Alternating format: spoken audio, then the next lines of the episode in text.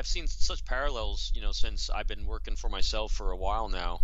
Um, it's the same thing customer relations in the finance industry. You know, you just don't sell, you know, sell a, a, financial product to someone, you know, when they walk in the door, say, here, all right, invest your $200 million in me. No, it takes time to figure each other out. It takes time to see if, you know, if your, you know, values and morals and ethics align, you know, and you trust each other. Same thing here. It's all you're doing. You're, you're trying to determine whether this someone is trustworthy, that I can actually trust my safety, security, and prosperity with this individual because Welcome to Innovation and Leadership, where I interview uncommonly high achievers like top investment fund managers, elite special operations soldiers, startup CEOs who sold their companies for billions of dollars, pro athletes, Hollywood filmmakers, really as many different kinds of experts as I can.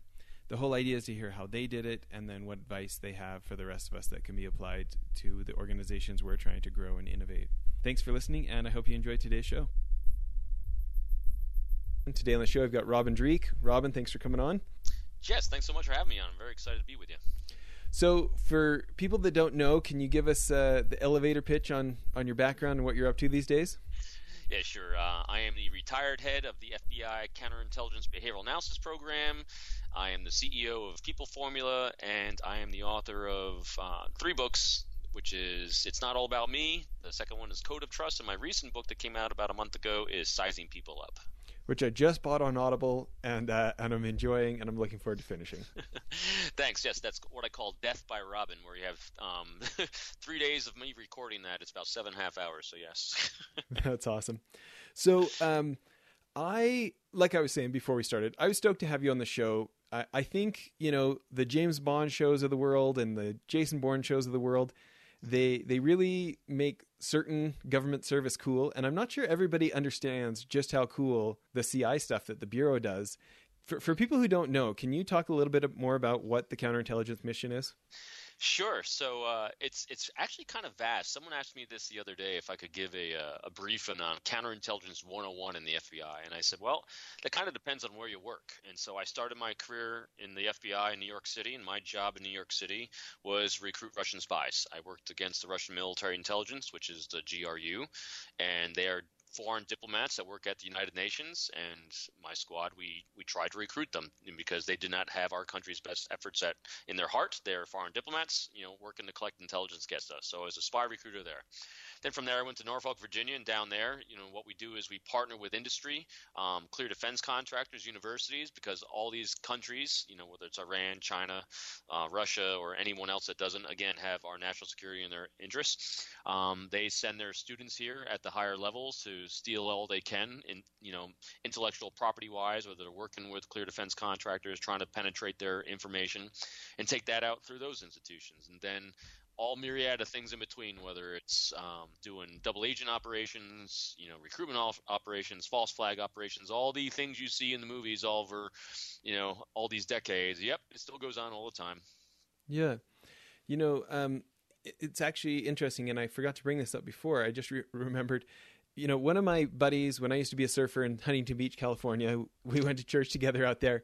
He he's part of the CI program out in Washington now, and I think he might be one of the only FBI agents to ever win an Emmy because they made a film about a kid who started going to school in China and got recruited and got talked into applying for the to the CIA, and then you guys end up catching him before he could could uh, you know disseminate sensitive information. But it, it's yeah. interesting to see specifically like foreign corporations and students just like the level of sophistication you know hostile governments use for recruiting. Yeah, um, matter of fact, I was part of. I think I actually was part of that case. You know, where we did an assessment on it, and there's a couple cases like that where, uh, um, especially the Chinese, the Chinese have spent uh, sent students here to actually try to infiltrate the CIA and the FBI on multiple occasions. Yeah, it's wild. So, um, t- t- you know, I'm stoked about this book, the new book. Uh, but for for people who haven't heard of it, can you tell us a little bit about what they get if they want to get into that one? I'm sure. So my whole premise, which is really funny, so you tell, you know, you talk about my background, you know, inside the FBI, but before that, I'm a Naval Academy graduate, Marine Corps officer, and when you hear my background inside the FBI, it no doubt screams at you, hard, car, hard charging Type A guy. And I quickly learned that you will fail majestically if you're trying to basically sell the toughest product in the world, and that's American patriotism to foreign spies, um, which it's illegal for me to talk to. So if you take that that type A mentality, again, you're going to fail at it. So what I really realized after all my years of doing this and running our team and everything, it, it came down to a simple truth that if you want to have a relationship with anyone and, and inspire someone to do something, you have to actually create trust because from trust you have you can build a healthy relationship. So I'm the counterintelligence guy that will tell you I did not lie, did not deceive, I did not do anything except talk with pure transparency with no manipulation because ultimately if you're trying to build a relationship that's what you have to do. So all my books are exactly that. My books are my manuals on how not to be the self-centered narcissist that I was born to be. They're they're focused on how do you actually what actions and steps you actually take in your life to inspire trust and then with sizing people up it's actually assessing other people for trustworthiness and or it's understanding them at a deeper level so that you can actually determine whether they're looking to have a relationship with you. So I'm, it's basically there's six signs of um, predictable behavior I'm looking at. Sure. So um, can, can you give us just a brief intro on those six? Absolutely. So the first sign is the sign of vesting, and what vesting is is through the other person's actions, words, and deeds. Are they actually invested in your success as much as their own? The second sign is longevity. You know, but, but through their action words and deeds, are they looking to have a long relationship with you or a shorter quid pro quo? The third is reliability. You know, they like for example on a resume they'll put what they can actually do on a resume but in real life do they actually have the skills and competence to do it? And do they actually have the diligence to follow through on it? The fourth is actions positive actions of key behaviors. In other words do they act positively in the people that they're interacting with? As well as if i observe you doing something two or three or four times one way i can almost guarantee you're going to do it the same way five or six times. So i'm looking at those past patterns of key behaviors Next is language. Here's I love the language part because what's really important with language is that all human beings are seeking to be affiliated with meaningful groups and organizations and be valued by the same. In order to do that, you have to seek their thoughts and opinions, talk in terms of their priorities and what's important to them, validate them without judging them, and give them choices. And so that's what you do to demonstrate value and affiliation. So in language, I'm looking for are they using that language with me? And that's one of the ones you can assess really quickly early on during a conversation. And finally, sign six is stability, emotional stability. During times of stress, anxiety, and, and frustration, do they maintain good cognitive thought or do they consistently go off the rails and think irrationally? So, based on what you see there, so you know, I'm I'm just thinking about you know trying not to share anything I'm not supposed to, but but right on the FBI website, if you look at the you know what they say about the counterintelligence mission, they talk about mm-hmm. you know they talk about the the assessment phase. How do those things relate in in your former life? And and then how you know I'm for instance you know my partners and I are we're just getting ready to launch a real estate investment fund, so we're looking to assess, you know, sales reps to get licensed and work for us. We're looking to assess, um, you know, even if large donor, large um, investors might consider our investment. So I'd love to hear a in in your old life and then advice for somebody like us. Right. So the assessment phase is basically what we're doing right here is is assessing the other person for are they really trying to take advantage of us or are they looking to partner with us? And so if I was in your situation kind of like it's it's exactly the same thing by the way. You know, sales is sales is sales. I'm selling in my previous slice I, I, was I was selling, you know, American patriotism, which is a service, and uh, and and you're selling the same thing, you know, just a different type of service. And so what I'm looking for is in those initial meetings, again, are they using language where they're seeking my thoughts and opinions or talking in terms of their own? Are they talk are they trying to figure out and talk in terms of my priorities and what's important to me or are they only talking about their own? Are they validating what I'm saying and thinking or are they invalidating and arguing with me? You know, and ultimately at the end are they giving me choices? So those are the types of language things I'm looking for for language and you can do that pretty quickly. And then when it comes down to, I think, especially if you're looking for partnerships, how quickly, if at all, are they actually looking for and demonstrating that they're looking to invest in your success and future by offering resources in terms of you that might be, you know, not as profitable for them, but they're looking to, you know, willing to sacrifice a little bit of their own for your success, and also the longevity period, you know, because it sounds like when you're going into this type of relationship that you're talking about, this isn't just a quid pro quo, quick one in and out. We're talking this might be sustained over a period of time. And so, are they establishing traditions um, with you? Are they offering mutual training that would be good overlap for both teams? You know, so those are the types of things I'm looking at.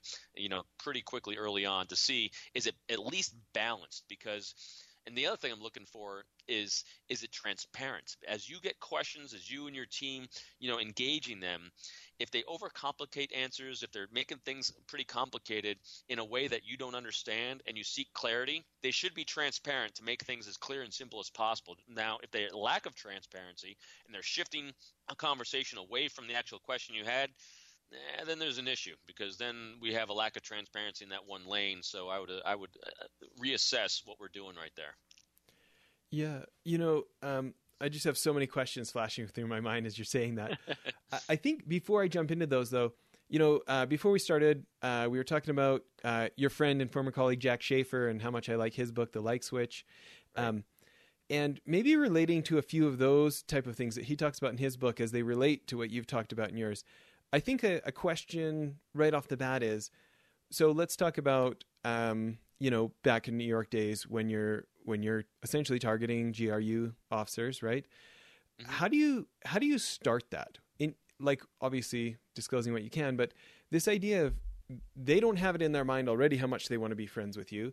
What are the what are some of the type of things that you do to you know start opening the door to the to the chance of you two having a relationship? It's a great question. So it's the same thing you do in your situation, really. Um, again, let's go back to the premise. Every human being is genetically coded and biologically coded to act in their own best interests in terms of their safety, security, and prosperity. If I can figure out what you think is in your best interest and I have resources in terms of it, we're going to have a relationship. And so, regarding a GRU officer or anyone, all my, all my job is to figure out what their priorities were and see if I have resources for it. And so, all I was doing was I wasn't manipulating or trying to recruit anyone because you really can't. What I was looking for, I was looking for individuals that maybe a, a priority, uh, and this is the type of people I generally worked with, a priority of a dying wish of, of a mother, a grandfather, an aunt, an uncle or, or, something was that their children wouldn't grow up under the the horrible regime that they were experiencing, and they wanted a better future and opportunity for their families and for prosperity. So my job was to figure out who had those priorities, and since I couldn't talk to them directly. What did I do? I talked to people they were talking to, so they would have their own relationships with um, their sources. You know, so they're collecting information, and so I was just kind of figuring out who had those priorities. And is this like you know the the TV show The Americans, where you guys kind of do your pattern of life and you're observing, and then you're by that you know by surveillance you're essentially seeing who he's talking to and then build the relationships there first is that that's one way of doing it yeah um, you know you do it through surveillance you do it through um, technical means sometimes or you just do it because sometimes people call in um, sometimes i mean there's so many different methods you don't rule anything out and each each you know just like every sale is different with every individual every case in operation is different. It's as I always liken it to like hitting Mega Millions or Lotto. It's it's that rare but that beneficial. But my job every day was to buy a lotto ticket, you know, and so every day you pick different numbers and you hope you win. And so the same thing here. Every day you created, you know, as many relationships as you could to figure out which one of these people that you can determine might have you know these priorities in line and then how do you get in front of them through a, a, maybe through a broker of some sort someone they knew that might that, that might be trusted that you can offer say hey I have an opportunity for you and your family, you know, if you're willing to have a discussion about to see if this something might line up with you. So, and but yeah, the Americans, that's funny. The uh, that case that was based off in the FBI, I my team did the consults on that. Oh, you're kidding. Yeah. So, um, you know, I I, I want to get you to weigh in on something. So. At, at our charity child rescue that our listeners who have listened, heard from heard about for a long time and, and I definitely want to make sure you and I talk about Innocent Lives Foundation today. Um, but you know, one of our favorite guys on the team uh, was you know in the bureau for 22 years, dozen years in CI, and one of the comparisons he made to me is that uh, sometimes the work that you guys did, and I want to see if you see it differently than him, but he described it as in some ways it was almost like dating, like romance, where you like you start off slow and you figure out how to see him a bunch of times and and you work up to it. Is that would do you see it differently or how would you say it? Uh, it can be that way, absolutely. I mean, I mean, just same thing. You know, I've seen such parallels, you know, since I've been working for myself for a while now. Um, it's the same thing customer relations in the finance industry. You know, you just don't sell, you know, sell a, a financial product to someone, you know, when they walk in the door, say, here, all right, invest your $200 million in me no, it takes time to figure each other out. It takes time to see if you know if your you know values and morals and ethics align. You know, and you trust each other. Same thing here. It, that's all you're doing. You're you're trying to determine whether this someone is trustworthy that I can actually trust my safety, security, and prosperity with this individual. Because ultimately, you know, whether you're investing your entire life savings with someone or you're investing your entire life with someone, the end state's the same thing. It sometimes takes time. Now, on the lower end stuff, though, um, where lower end in the sense of you know there's less risk involved, you know, where I'm I'm talking to an American you know citizen or something like that that has access to these people, or is willing to help out, I'm I'm straightforward and upfront. I'm I'm always upfront. I'm not in your face like you need to do this. I'm actually just upfront with what my what what my goals and objectives are, my priorities, and I'm ask them what theirs are because the last thing I ever want to do is waste someone's time. Um, because when you don't honor time, you're not honoring them. But yeah, but it takes time with some people because remember the whole thing the tempo comes up to the other person it doesn't it doesn't matter how fast or slow you want it to go it really is determined by how fast or slow they want it to go well isn't it so common when we try to get them to do something on our time frame that natural human desire for autonomy kicks in and things slow down yeah, well, because people don't want to be controlled. That's why my last thing of those four things uh, to make a conversation about them is empower them with choice. Now, there are times and instances where you might be on a time constraint. And as long as you have transparency about that, the fact that hey, I'm on a time constraint because of this or a corporate policy, or I'm running out of funding here, you know, you tell me if if you want to move forward with this or not, and I'll totally respect your wishes. Now, when that sense, you know, you're actually showing the time constraint, but you're showing transparency, so it's not manipulation. Then you're still empowering them with choice. Now, if you're using a time constraint and you don't have transparency and you're trying to rush things along, people are going to get a sense of manipulation, and uh, you will not have trust if they sense that in any way. Yeah, um, you know, I'm thinking about all this stuff, and you know, I guess one of my first questions for you is: you think about all the entrepreneurs listening to this, or anybody in their organization they're trying to grow, and they need to get cooperation from others, whether they're in a big business looking for enterprise customers, or they're in they're in government and they need somebody in that other division who doesn't report to them to to to go along with them and do something, right? Um, mm-hmm. My question for you is why do you think it is so hard for humans to turn down our self interest and to like I, I think about you know the dozens and dozens of people we've trained in investment sales in our previous funds and investments we've done right? And it's so hard for them to to like not sell like to show up and instead be super curious about the other person's mandate or what the other person's priorities are. And like everybody talks a good game about that and then there's those people that genuinely truly do it well. And in my in my world those people make millions and millions. And you can tell other people to do it. And so often they for whatever reason have a real struggle turning off this desire to sell and, and to start with listening. Do you have any thoughts about that? Yeah I, I, guarantee you that the ones that can't turn that off, that desire to sell and listening, is because they're at a point where they're still insecure about belonging to meaningful groups or organizations, and they're insecure. And they're insecure because they're afraid they're going to go back to the office and not have the sale, and everyone else is showing they have a sale, and so they're going to be ostracized from the tribe. Mm. And so they think the they think the way to win is to make it about themselves. What they feel to, fail to realize, like I did too. Hey, I am I am the same way. And when I was in my 20s, I was like, the way to win and the way to be successful is to make myself look good. What I failed to realize, I realized later in my life and career, is that the way to be successful is be make everyone around you successful because then everyone wants you. Because when you create a positive brand for yourself, who doesn't want to be around you? And how do you do that? Well, you got to make it about them. Again, those four things. It, it, keeps coming back to the same cycle. So realizing, and I've done this with so many companies. You know, I, have given my talks and lectures, and afterwards, I get the guys that have 50 years of sales with companies. They have no idea what they're doing. They're just being who they are. They're just natural at selling. They're natural at all this. And he goes, "Yeah, now I understand." you know, I'm, I'm, on a golf course and I'm taking time and I'm spending an entire day with one client. Yet the one client gives me so much of their investment, so much of their time and money, and I got all these young guys trying to figure out how come their 20 clients aren't matching my one. I said, yeah, well, it's pretty simple. They're not making it about them. They're trying to win for themselves. Um, you got to make it about the other person. Again, you don't have to. I just it's a very very predictable behavior. If you're self-centered on the things that you're trying to achieve, by taking advantage of others, whether you think you are or not. But if you're making it about you and talking in terms of your priorities, you're not going to have the relationship you need because uh, everything everything in life comes down to good, healthy relationships. And so, if you want them, I guarantee you're going to have a hell of a lot easier and more prosperous lives. I love it. Well, um, I, of course, am stoked every time I hear about other people who change in directions here. I'm stoked to hear about other people who are trying to make life better for kids and prevent abuse and stop kids who are being abused. Can you talk about this Innocent Life Foundation that you're part of? Absolutely, I'd, I'd, be happy to. So, um, good friend of mine, Chris Hadnagy, uh, he's the CEO of it, and he's also uh, the CEO of a group called uh, his company is Social Engineer, SE Org. And his company, they're penetration testers. They help protect, you know, companies from, you know, cyber penetrations, basically the human factor of it as well. So he's a penetration tester. Well, him and his team for years have kept stumbling across people on the internet and the dark web while they're you know helping protect companies that were actually trafficking in uh, child porn and human trafficking of children.